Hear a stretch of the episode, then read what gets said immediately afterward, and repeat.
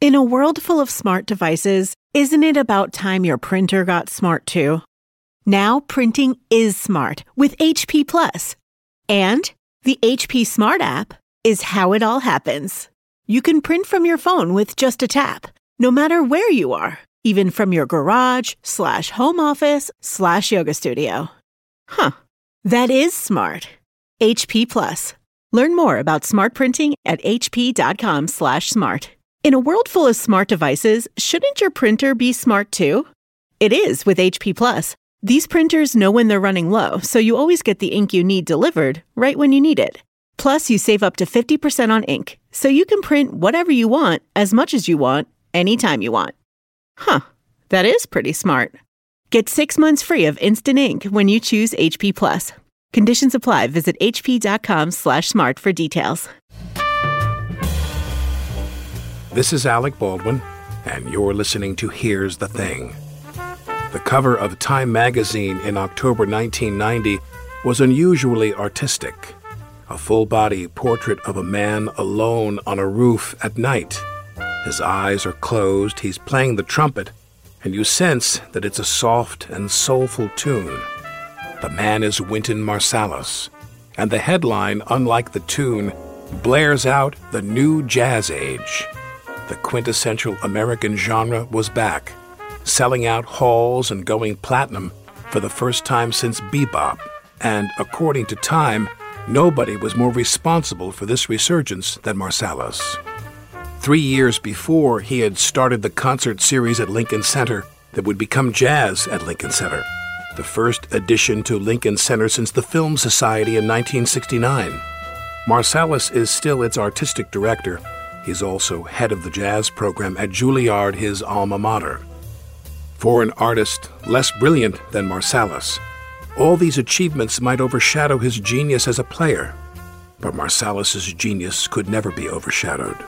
He is, as the New Yorker called him, the most celebrated trumpeter of his generation. Just as impressive is the fact that perhaps nobody else could have marshaled the donations and the will of the city to build Rose Hall, the permanent $128 million home for jazz at Lincoln Center in the Time Warner Center on Central Park. That's where Marsalis and I sat down to talk in front of a small audience of his students and Jazz at Lincoln Center donors.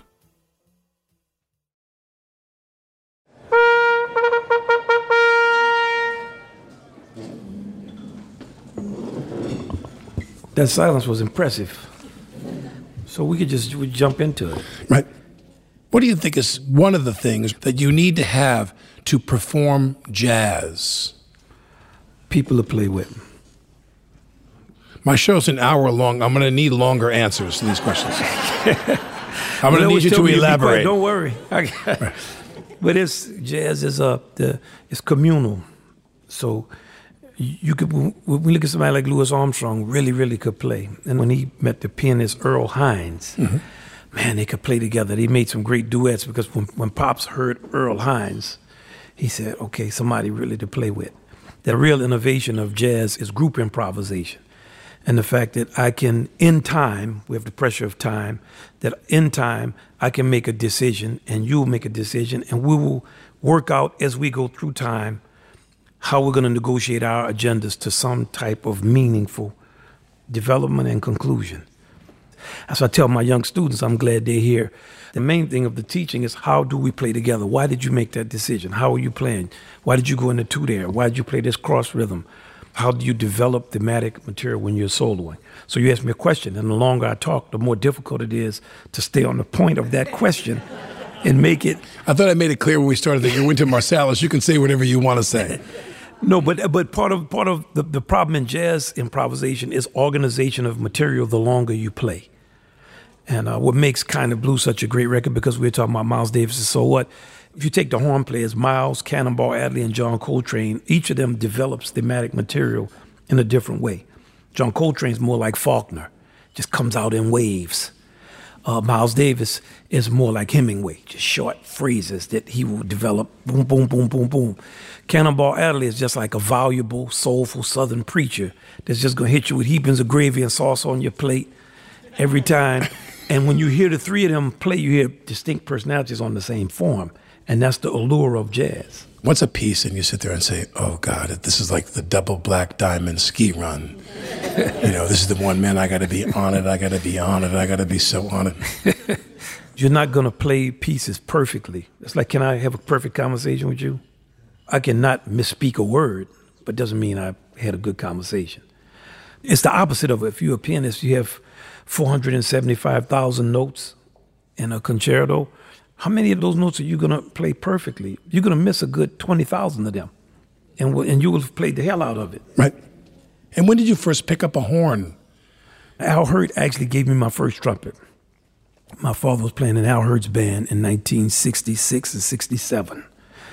And in terms of Doc Severinsen, just to give you a sense of the history of music, I was supposed to play on the Tonight Show in 1982 or 83. And they said, "Well, let's bump this guy off. He's nobody knows who he is. Let's because they ran over or something. Let's bump this guy off." And Doc Severinsen said, "Oh no, you're not bumping the trumpet. Put this man on." And Doc got me on the show. We have a culture, you know, trumpet players, and we know each other. We talk to each other. We talk about each other across generations, across time.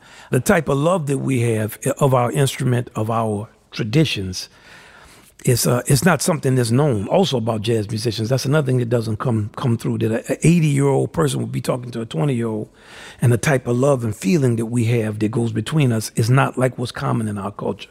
You know, so I had a horn when I was six, but I, I couldn't play. But I was always conscious of the music and of the the struggle, the social. It's the '60s, and my father and the musicians were trying to keep the music alive, and they were always playing for almost no people and it was always southern town places. And my father also was involved in education. He was always struggling to get kids to come in to teach the music. And I knew from the musicians, the feeling of them from birth, that it was something they felt was very important in the music. And that people in our neighborhood, even though they didn't like the music my father and them played, like in the barbershop, my daddy would win the arguments. And they say, man, you can't argue with no jazz musician. You know, they've been around the world, they know. So I dealt with the music more from a personal standpoint we liked what was on the radio, R and B, James Brown, and, and then Motown. Sam and Dave, Motown, and even before Motown, kind of like what the music my father's sister liked was more like, you know, you know, Sam and Dave, real deep kind of Southern soul. Tammy Terrell, Sam Cooke, Sam Cooke. That was like what we heard in that, and we're from New Orleans, so we have our New Fats Domino, the music that comes from our our culture. But my father and them did not play that type of music. They played serious jazz. They were improvising real long, and my mother was always funny describing them. She said, "I took I took two of my girlfriends to your daddy's gig, and child, they played the first song was 20 minutes, and my my friends was looking at me saying, girl." What in the world are they playing? and then your daddy didn't say a word. And Alvin Batiste was a great clarinetist. He's passed away, but he could really play like a la Coltrane. And Alvin Batiste played another long solo, and he didn't stop. And your daddy didn't say a word. And then he played a third song, and they played, Oh Lord, after the third song, my friends looked at me and said, Girl, you must love him. and you know, so my daddy and them, they were they were they were going uphill with the music. And I, I liked them because they had a, a, a, kind of feeling like they would hug each other. They knew people. People came from abroad. I, I met all the great jazz musicians. You know, Dizzy Gillespie, Art Blakey, Sarah Vaughan, Woody Herman. Another thing is, I grew up with extreme racism and prejudice and ignorance in, in Kenner, Louisiana, and New Orleans. But the jazz musicians were not like that. They had a vibe. Like, yeah. we, we're not like the rest of this. If you grew up in an ignorant environment, it was very different. It was stark. You know, so that's kind of what I what attracted me to music. Is jazz an escape from racism? It is a way to address it. Right jazz was a way for people, even in the earliest years, to come together and communicate with each other and work on a healing process that was genuine and honest. Jazz makes it so that you and I can talk, and I don't have to. I don't have to do all the stuff people have to do in our culture, even today, or cheesing and grinning and smiling over nothing, making up stuff, lying and bullshitting. We don't. I don't have to do that. Right. You know, my father was like a, a person that came from outer space or something and was put down in his environment. And uh, I saw a picture of him with a Clifford Brown album when he was a teenager, you know, just in his hand. I could just look at the picture and I just saw him. Like I said, man, he didn't have nothing to do with what was going on. And he loved Charlie Parker and he loved uh, Clifford Brown and he loved the music. It's kind of intellectuals, a, per, person, black person, kind of his generation with an intellectual inclination, they would lean toward jazz. and he liked uh, uh, the, the style of jazz that was not that popular, but that had all the greatest musicians in it, Monk and Duke Ellington and, and Basie, and so he he just was attracted to it. He he did not have a, a large number of people. He started playing saxophone, R and B saxophone.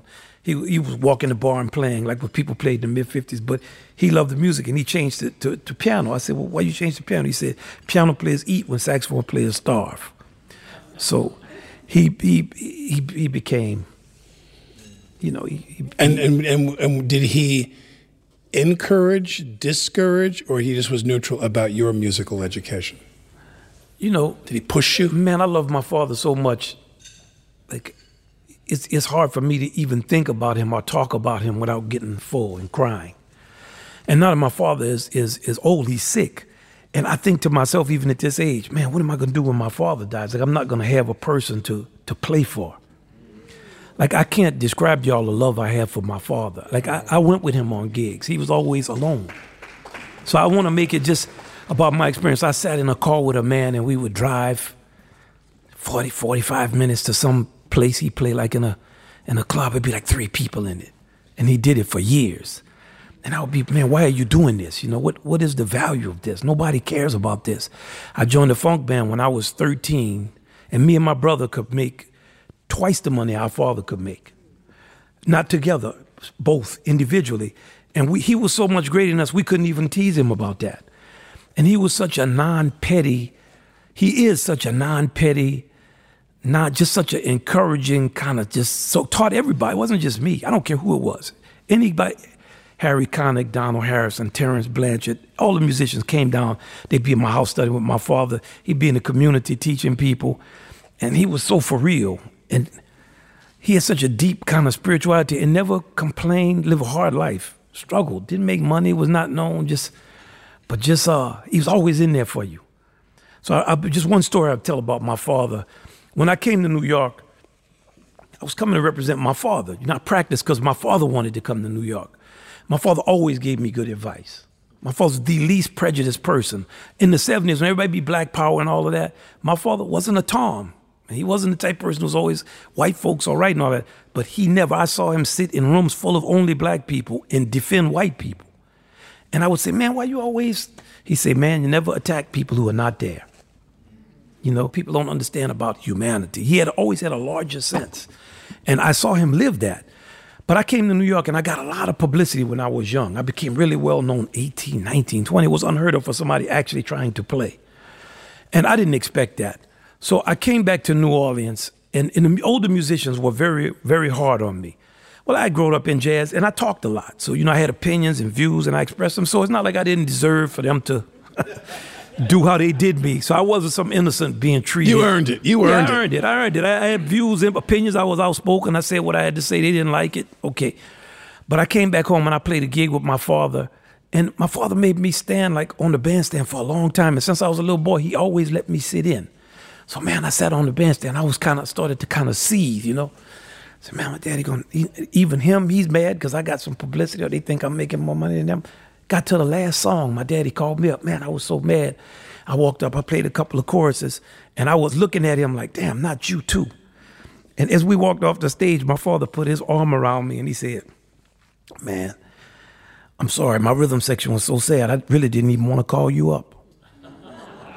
and I and I looked at him, I just had to laugh. And like this is a man who was never small. I don't care what the instance was. He was never small. He was a, a, a, he he is a man of deep philosophy, curiosity, and honesty. And when I left home, it was I mean we were contentious in, in my home. You know, my mother, I was always fighting with my mama, really a lot over my daddy. And when I was 16, me and my me and my mother was fighting so much. My daddy sat me in a car and he said, "Hey man, you have to work this out with your mama." I said, "Man, mama does this and this and that, and man, she messing with you, man." Blah blah blah blah. But he said, "Man, you don't understand what I'm telling you. You need to work this out." work it out, man. Gee, blah, blah, blah. He said, if mama leave, nobody pays these bills. We don't eat. Homework don't get done. Children don't get raised. And one of your brothers is autistic. If you leave, we have more money. But he was dead serious. he was not playing with me. He was serious. And he said, work this out, or I'm going to be visiting you at your crib. Your dad sounds like my dad. Yeah. When did you know this is something? This was the path you should run down. You know, I was I was not even the, the best musician in my family. I mean, don't, I'm I'm still not. Probably just technically. My brother Branford was always unbelievable. Learned stuff much quicker than me in music. My little brother Jason is like a savant with his memory and the stuff that he knows. Um, I don't. I was always good at, at most at things like in school, good playing ball, good hand-eye coordination. People didn't mess with me. Everybody liked me. I went everywhere, and I was always around adults and older people. People who struggled. Good talking with my mama about life, you know, because my mother was also very philosophical, and uh, always good with dealing with people. Like always a kind of quarterback, play. Always good dealing with like disputes. People want to fight. Hey man, we, we, you know, identifying situations. Um, I think I went into music when I was I was playing on the basketball team actually, and I and I said, man, I I started to like John Coltrane's music. And I, I, he's not a trumpet player, but I put trains on. And I, my father always had a picture of him and James Black, a New Orleans drummer, and, and, Coltrane. And that picture was like a shrine, man. That's us with Train. You know, Train, that's Train. So I know they love Train. And they would always talk about when Train came to one of their gigs, they were playing at a club called Vernon's. And Train came in the door, and Nat was the great saxophone player. Nat stood him up in the door when Nat was playing it. So I started listening to Train. And that, then I said, I, I wonder if I could learn how to play like these people who really can play. Because we're playing funk and playing in pop bands, but I wanted to play like Clifford Brown or like Train or like how Miles was playing or like, you know, people who actually could play. So I I didn't know whether I could learn how to play the music or not. Music is difficult to, to learn how to play. It was difficult at that time to figure out what the music was from my generation. I never felt like I'm good, like I, I really can play because my brother could play. And in New Orleans, a lot of people could play. Well, Leroy Jones is a great trumpet player. We call him Jazz. We played in a Fairview Baptist Church marching band. I was eight. We had a lot of trumpet players that could play. A lot of families could play. So you never felt that. And with my father and the musicians, they only dealt with quality. They didn't deal with awards. They didn't deal with none of that. My father really has no value system except, is this for real? So when I, I went to, I won, won my first Grammy Awards when I was 22. My father went to the ceremonies, and he's not a person who's given any kind of you know stuff. When he sees something is fake, he just he don't care. Like he he's not going to be a curmudgeon about it, but he just okay. It's not about playing. So he sat through the ceremony loud, a bunch of non-playing. So we in the room after I won. I'm talking to him, and he's looking at me. You know, yeah, man, you won. Yeah, I said, yeah, you know, I won. I was trying to go out to a party or something. I'm getting ready to go out him and my mama. He said, hey, man. He said, I'm glad you won this stuff. He said, that was the Grammys. I said, yeah. and he said, you don't think this means you can play, do you? so, of course, I didn't think it, especially in front of him, because he knew whether you could play or not. And I was actually in my 40s one time. I was playing something, and my daddy said, man, I heard you on the radio. You ain't learned how to play on changes yet? and he was serious. He was serious. And it was actually a tune where I was kind of shaky on the changes of the song. I said, man, I didn't even know the song. I just, he said, man, you got to, you got to work on your ears, man. Wynton Marsalis, artistic director of jazz at Lincoln Center. Another greatest of his generation instrumentalist I've spoken to is violinist Itzhak Perlman. His pleasures these days are, oddly enough, mostly musical now that I'm old, there's no food after eight o'clock. You know, if, if I pay for it, if I if oh, you I, can't eat I, after eight o'clock. I can eat it, but then in the middle of the night, oh, gewalt. Gewalt. So, so uh, no, no, no, no food. But you grew up. Uh, food uh, was everything. Food was everything. Yeah. Very, very guiding force in your life because you grew up kind of poor, correct? Very. The rest of my conversation with Itzhak Perlman is in our archives at here'sthething.org. More with Wynton Marsalis in a moment.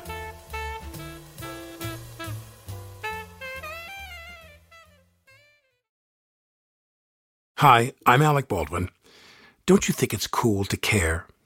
Cariuma knows fast fashion's not sustainable and decided to spin that conscious mindset to create high quality, low impact sneakers.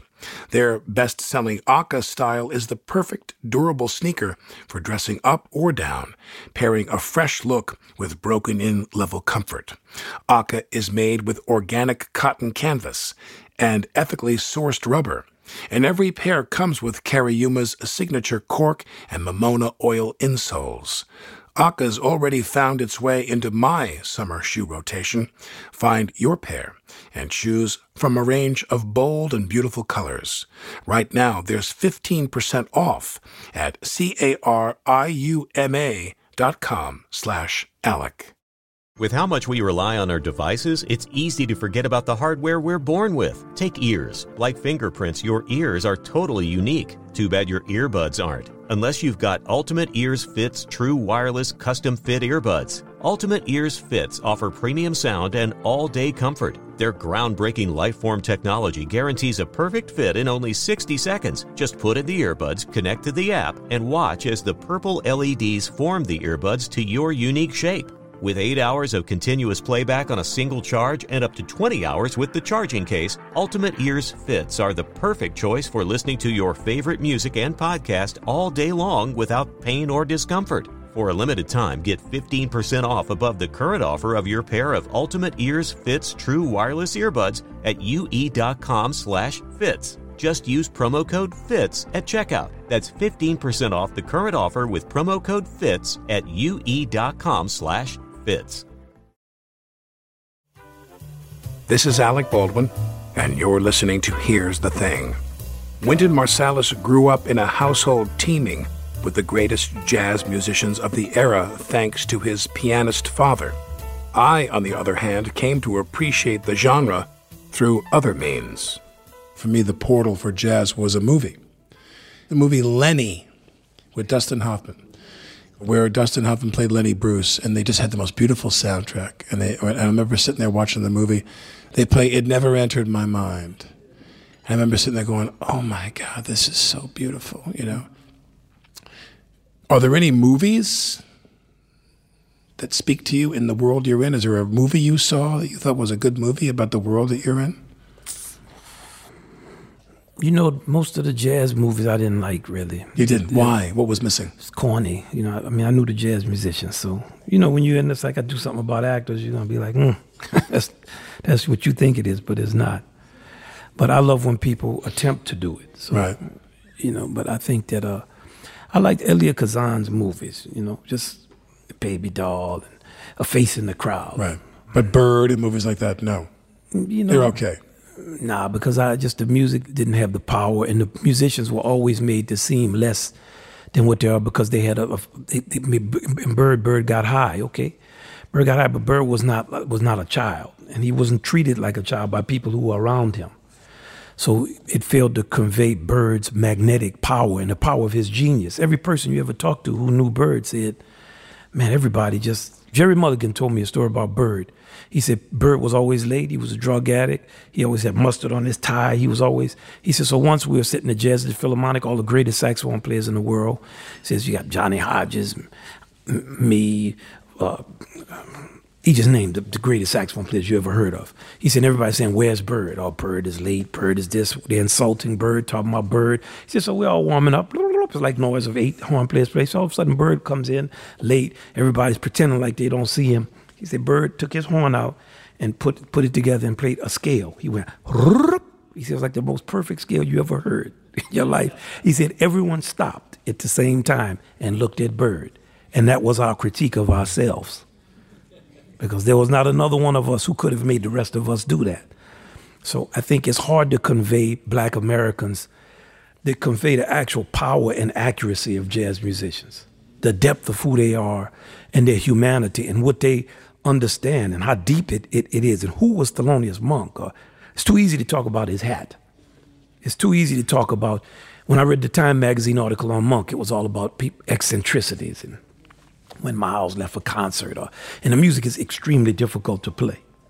And that's why we still keep trying. Over time, we've shifted and taken many of the fundamentals out to make it easier. But that's why when you listen to the records, as I tell my young students, I'm glad they're here with Phil and all them because they're the most talented young people in the world. This is hard. When I give Anthony solos to learn, he could already play when I heard him when he was 14. It's hard to play like he played. He's a horn player. He's a trumpet player. Unbelievable. He can play. I'm not saying it. In, I tell him that if he's just in my house and I'm talking to him.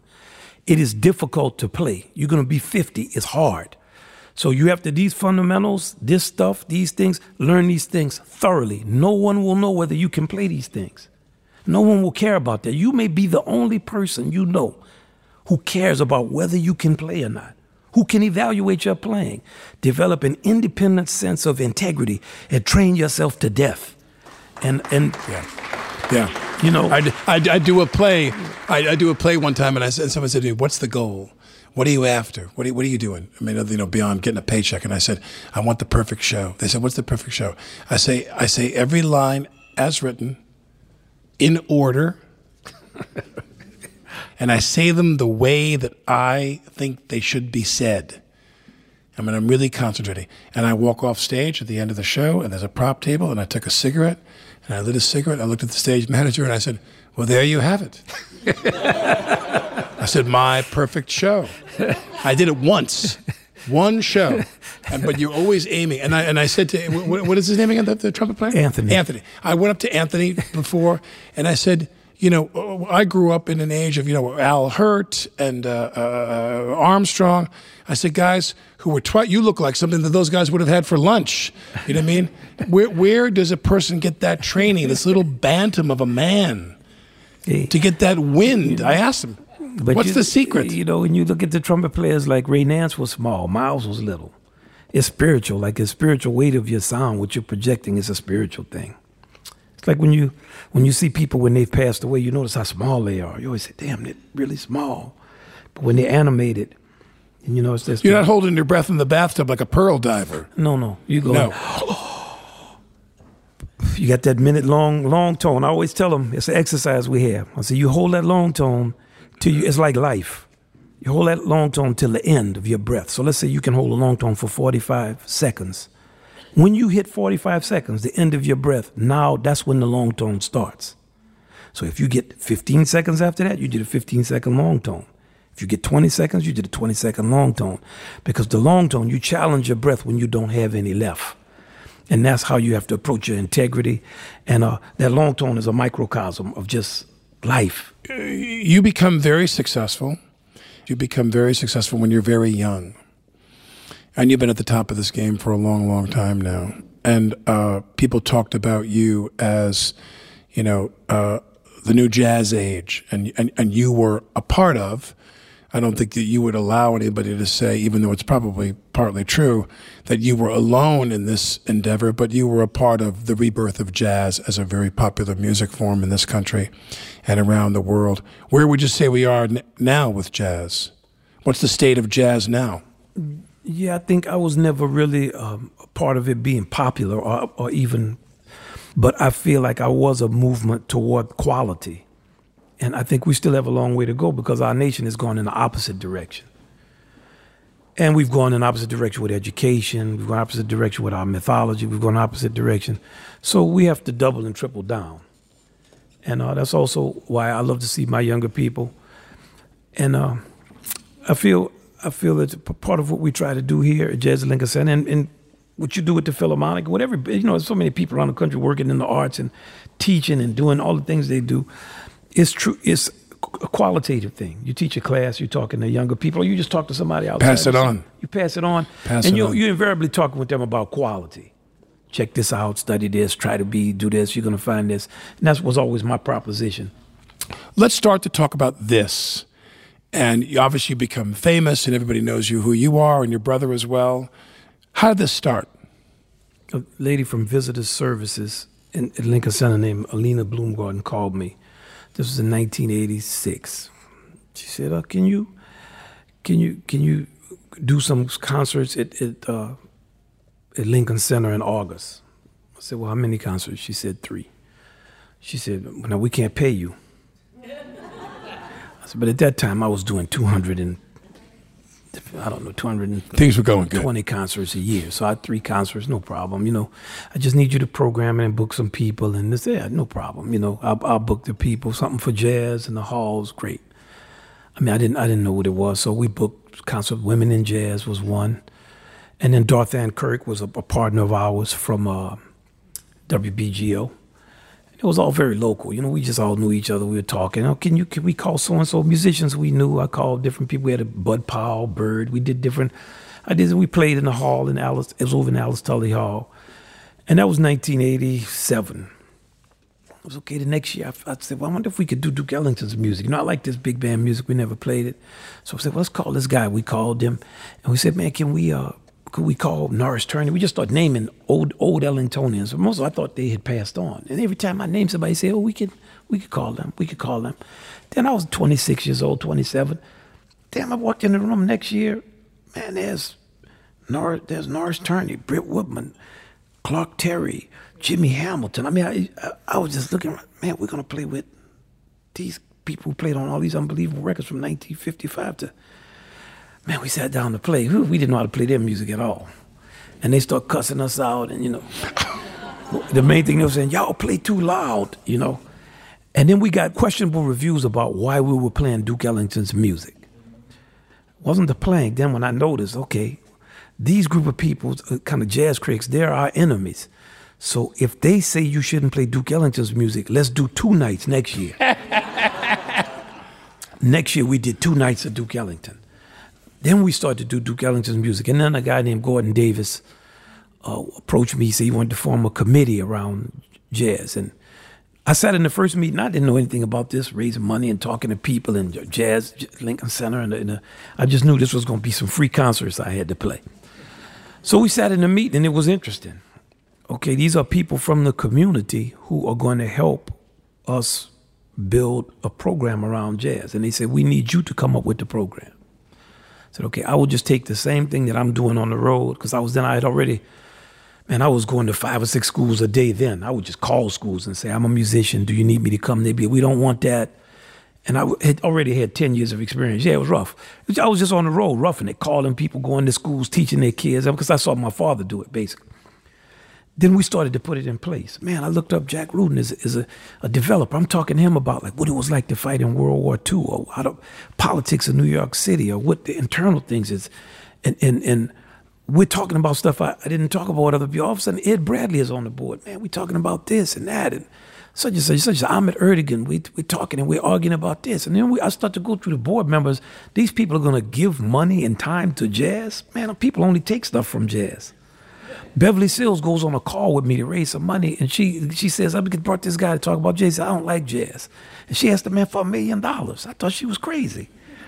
And he said, I'll give you the million dollars to get out of my office. and I mean, the whole thing was like, uh, then of course I talked to Dizzy Gillespie. I said, man, we're trying to build this program. We got a chance to do this because Dizzy was always one of the smartest people you ever talked to. If you could get him to actually tell you something and he knew it was serious, you could not have a higher level of understanding than Dizzy Gillespie. Okay, so then he wasn't joking or nothing. I said, uh, you know, big band is not the form of music I grew up in. It's the Jazz Lincoln Center. We're trying to do this and that. He said, one should not consider it an achievement to lose one's orchestral music. And jazz, we always considered our orchestral music to be lower. So it's part of the kind of brainwashing that takes place. And I thought, well, you you played in small bands. He said, if I could have kept my big band together, I would have never disbanded. It was a struggle. He said, develop that big band. So on his word, really, I said, okay, I'll give up what I'm doing and do this. And then we all started to work together. So the kind of defining thing for me in my life was the quality of people I had a chance to work with, putting Jazz at Lincoln Center together. And then when did this become the vision? this floor of this building and, and a big nut you got to raise. I mean, let's face it. Yeah, Jazz at Lincoln yeah, Center is not some yeah, little club somewhere it's in, on, on, Ventura Boulevard. Right, you know? and it's been attacked for not being that. Right. So many times we, all of us, would take the attack of us wanting to keep us in the ghetto and, and ghettoize us and make us accept less and be proud to accept it and define us by the less. So this is the most expensive piece of steel ever designed that leans this glass wall back to get acoustics. We heard there was a, a room in the Canary Islands that was made of glass, so we studied that room. And the back room, Rose, is built based on a, a, an Italian opera house. You go to these Italian cities and you play in these opera houses, local opera houses, they're that oval shape, that shape works. That's perfect. We're gonna have that shape. And our club is is is just a like a like clubs you have in the Mediterranean with kind of sound and floor and, and wood so we started to de- develop our understanding of how these spaces would work. The level of dedication was unbelievable. And we even the electricians, we ran out of money and they, I had to have a meeting with them. Hey man, we ran out of money. And the guy was, was, was messing with me. He said, you ran out of money. Well, this is New York, buddy. You know, we're not going to be able to open. I don't know what to tell you. We need our, we need our, our, our damn money. I said, man, you know, you want me to just invent some money? So we, he looked at me, we're standing right over here in the building. He said, he said, look, man, I live down the street from John Coltrane's house on Long Island. We're going to finish this. They finished it. So it's many things like that, New York things. Yeah. And the last thing I want to cover with you is about uh, education and about uh, the future. When you talked about calling up schools and wanted to give it away and so forth, uh, you went to Juilliard. Have you taught? Did you teach jazz at Juilliard? Yeah, I mean, I, I run the jazz program at Juilliard. At, at, Juilliard, right? You know, I went there in '79 and uh, '80, and I, I also had a rough time there. Why? He has a brother, and um, you know, it was rough. It's, just a, culturally, I'm from New Orleans. I was always like how I was, you know, like I am right now. I was like that. And I had a run in with a conductor. The first performance, we played in the Rite of Spring. Man, every time I played, the guy stopped the orchestra and said, first trumpet, first trumpet, first trumpet. That's a great part, too, the Rite of Spring. You get to just bounce high notes off the wall. So he got to where I was just, every time it stopped first trumpet play, I played high beam. I was playing these high parts, and the orchestra start, shuffles when they like how you play something. So after a while, the orchestra started to kind of go on my side. They were like shuffling the guy just so I said I went to see the assistant uh, dean. His name was Brunelli. I said, Brunelli, I, I need you to take me off of this piece, man. This guy's is, I, can't. I'm, I'm, I'm afraid I'm gonna have to whip behind because I can't. I'm not from. The, I can't deal with this. He's, every time he stop and he's saying I'm, I'm, I'm unmusical and all this stuff. And Brunelli looked at me. He's an older guy, also a World War II veteran. He said, Marcellus, I hear you're from New Orleans. I said, yeah. He said, You know, I always wanted to get down there. How's that gumbo? I said, It's good, man. He said,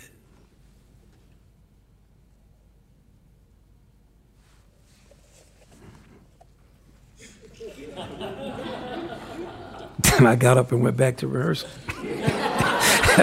okay, he was telling me something.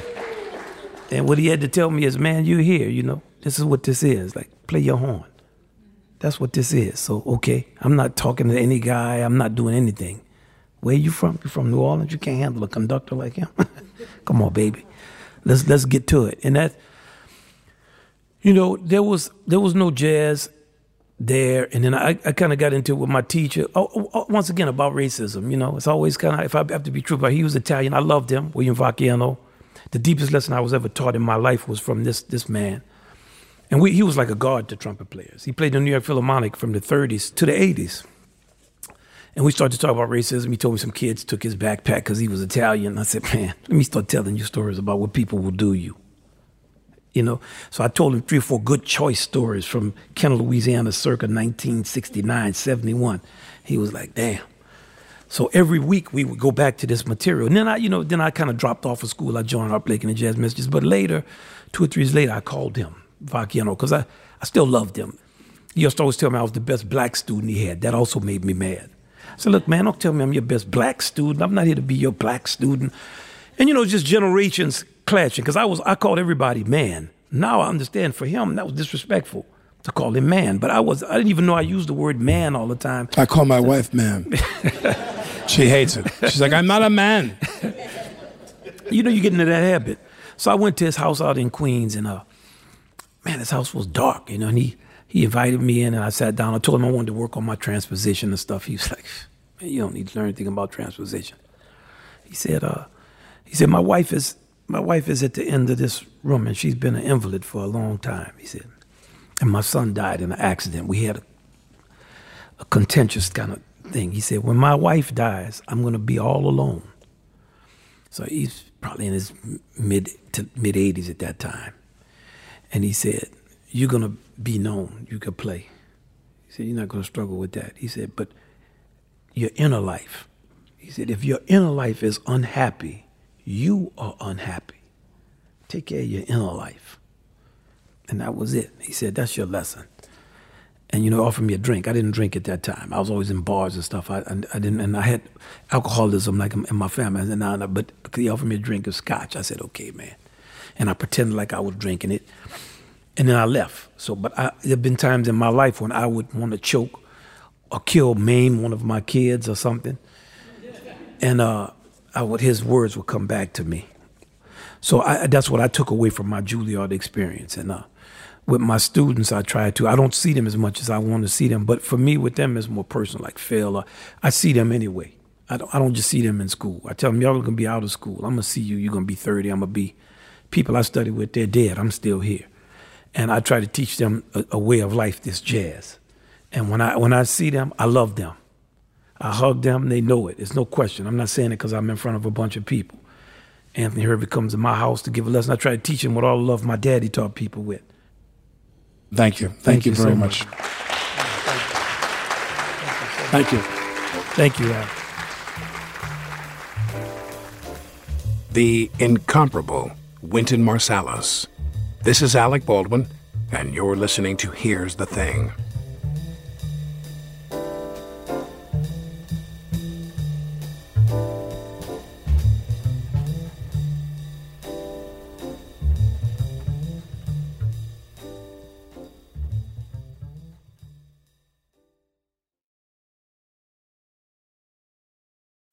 Okay, fine, I'll fess up. All the new summer stuff I got, it's on sale at Kohl's. And the deals are so good. Like our Sonoma Goods for Life patio furniture, it was 30% off. Got 30% off backyard games, too. And even picked up grilling tools for 20% off. Best part? I saved an extra 20% and got it in an hour with free store pickup. So now we're all set for summer, and I'm pretty sure we've got a cookout planned every weekend. Select styles 20% offer ends June 27th. Some exclusions apply. See store or Kohl's.com for details. Hello, I'm Ron Burgundy, and I've got a new season of my podcast. I'll be joined by my co host, Carolina Barlow. I'll be discussing important topics from QAnon to TikTok, and Carolina Barlow will try and stop me from telling the truth. No, that's that's not true. You know what they say keep your friends close and your enemies closer. Anyway, if you like hearing about things that really matter in this world, like raccoons and sex cults, then listen to the Ron Burgundy podcast on the iHeartRadio app, Apple Podcasts, or wherever you get your podcasts. Click it or ticket. Brought to you by NHTSA.